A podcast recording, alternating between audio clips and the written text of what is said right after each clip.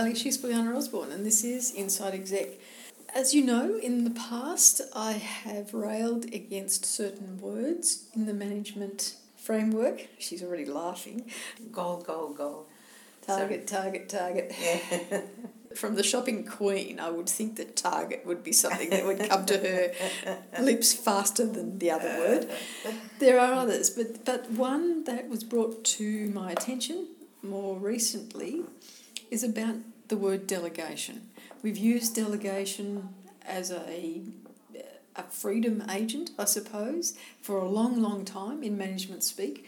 We have encouraged people to delegate. We've said, you know, this is how you can develop your team, this is how you can make them better, this is how you can free up your time to do the things that you're best at.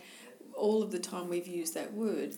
And, and over time, as with many things, it has come to have something I feel of a negative connotation. To delegate something means to put, to me, let's be clear, is to push, push it out of the way, to hand it off to someone because I haven't got time or I haven't got the inclination or I just don't want to do it. Um, and now I'm going to delegate it to you because it will make me feel better. And it's all about me. Now, we, we've heard quite a number of people over the last 12 months talk about servant leadership and talk about doing the best you can to make others do the best. And that resonates with me because, as you, you might have heard in some of the other podcasts, that's my core value. My core value is being able to empower others to be the best that they can be. So, my ruling out of the word delegation from now on is I won't be using the word delegation, but I'll be thinking of it in terms of who, not how. So I'm not going to think about how can this task be done? How can I meet this deadline? How can this happen? I'm going to think about who can do it. And first and foremost, if I think of it in that way, I'm not thinking about handing off a task, I'm thinking about giving someone else an opportunity. So it's about focus on developing someone else. I feel more comfortable about doing it because it meets my core values, my, my core needs of empowering these people, and it gives me the opportunity of not just handing off tasks to someone who's always done it before or someone who I think might benefit from being able to do it, but I think about who can do it best or who can learn from this task or who has the resources to do it.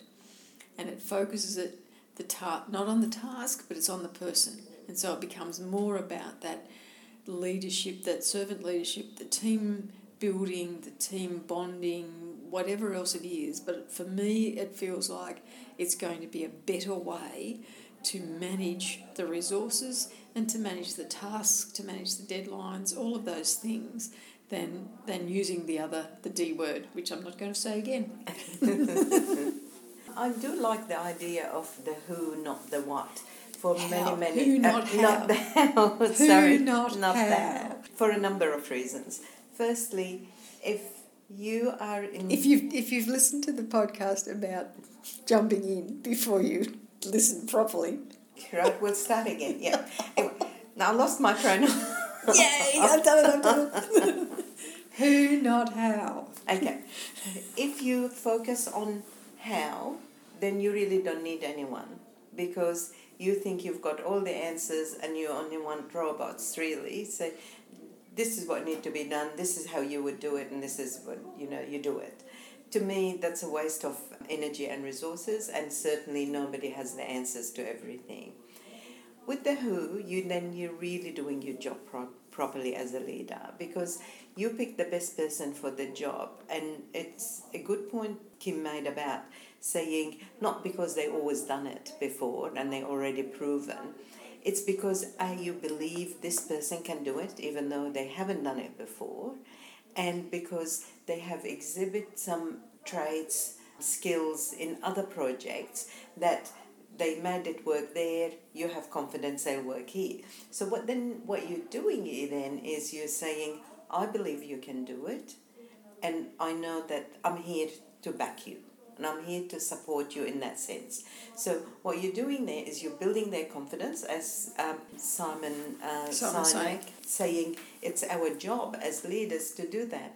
And guess what? Even if that person didn't get it right and they fell on some part of it, well, it's good. Help them get up again. They're Mm. already stronger because of it. And then they might fall again on another part. Well, great. That's what you're there for. Help them get up again. So, what you're doing then is you're concentrating on, you are getting the results and you're getting the best results. You getting your team to uh, continuously learn and grow and, and see themselves and recognize their own values the same as you value them. You're absolutely doing your role because that's what you're there for.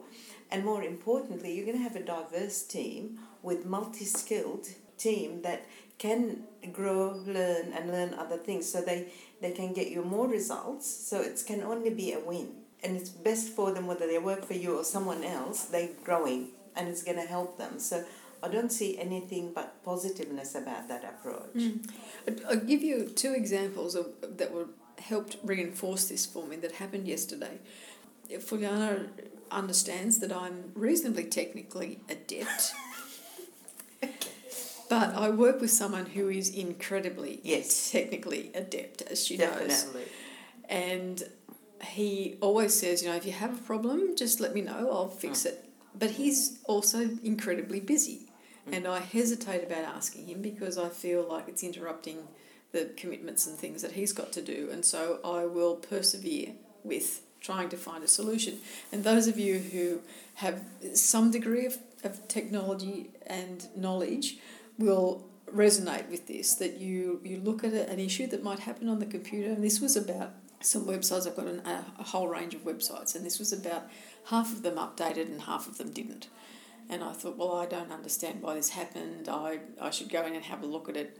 I was doing the how. How am I going to fix this? How am I going to make this right? And I laboured and laboured over it. And in the end, I sat back and I thought, who else can help me with this? Who else can fix this? Because I don't know what to do next. Mm. And it, it was obviously the person I work with, or it was the place where the websites get hosted, who have an incredibly good reputation for support. And I hesitate because, like everyone else, I don't want to look like an idiot. Mm. I don't want to look like I can't do it, like it's probably some simple solution, you know. But really, it, that's all about me. And, and what do I want? I want this resolved. Mm. So, who can help me? Not how am I Yes. going to do it, but who can help me? So, I put in the, the support ticket and it was fixed within half an hour. And they were, they didn't ask any questions. They it was just like, we're happy to help anytime you need it. Just let us know if that hasn't resolved it, all of the above. And I thought, and I came away thinking, it's done, it's fixed, it was painless, mm. I didn't have to interrupt the other person, and and it's just all fallen into place.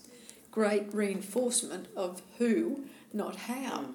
I didn't need to know how to do this, I just needed to find someone who could do it. Didn't cost me anything. And I haven't got an enormous team that works for me, so I've got to look at other ways of doing the who. It's not just someone who's, who's there on hand. Within 12 hours, I find another issue on the website. And so this time, I don't hesitate hmm. about who. I don't think about how. I just think, no, who. I'll go to the who. So go to them. What's interesting in the second part is that you go into different levels of support. So go into level one support. They looked at it and they, within half an hour, sent an email back saying, I'm going to have to escalate this to level two support. So already mm. they're thinking who, mm. not how. They're not doing the how. That's already beyond what they can do.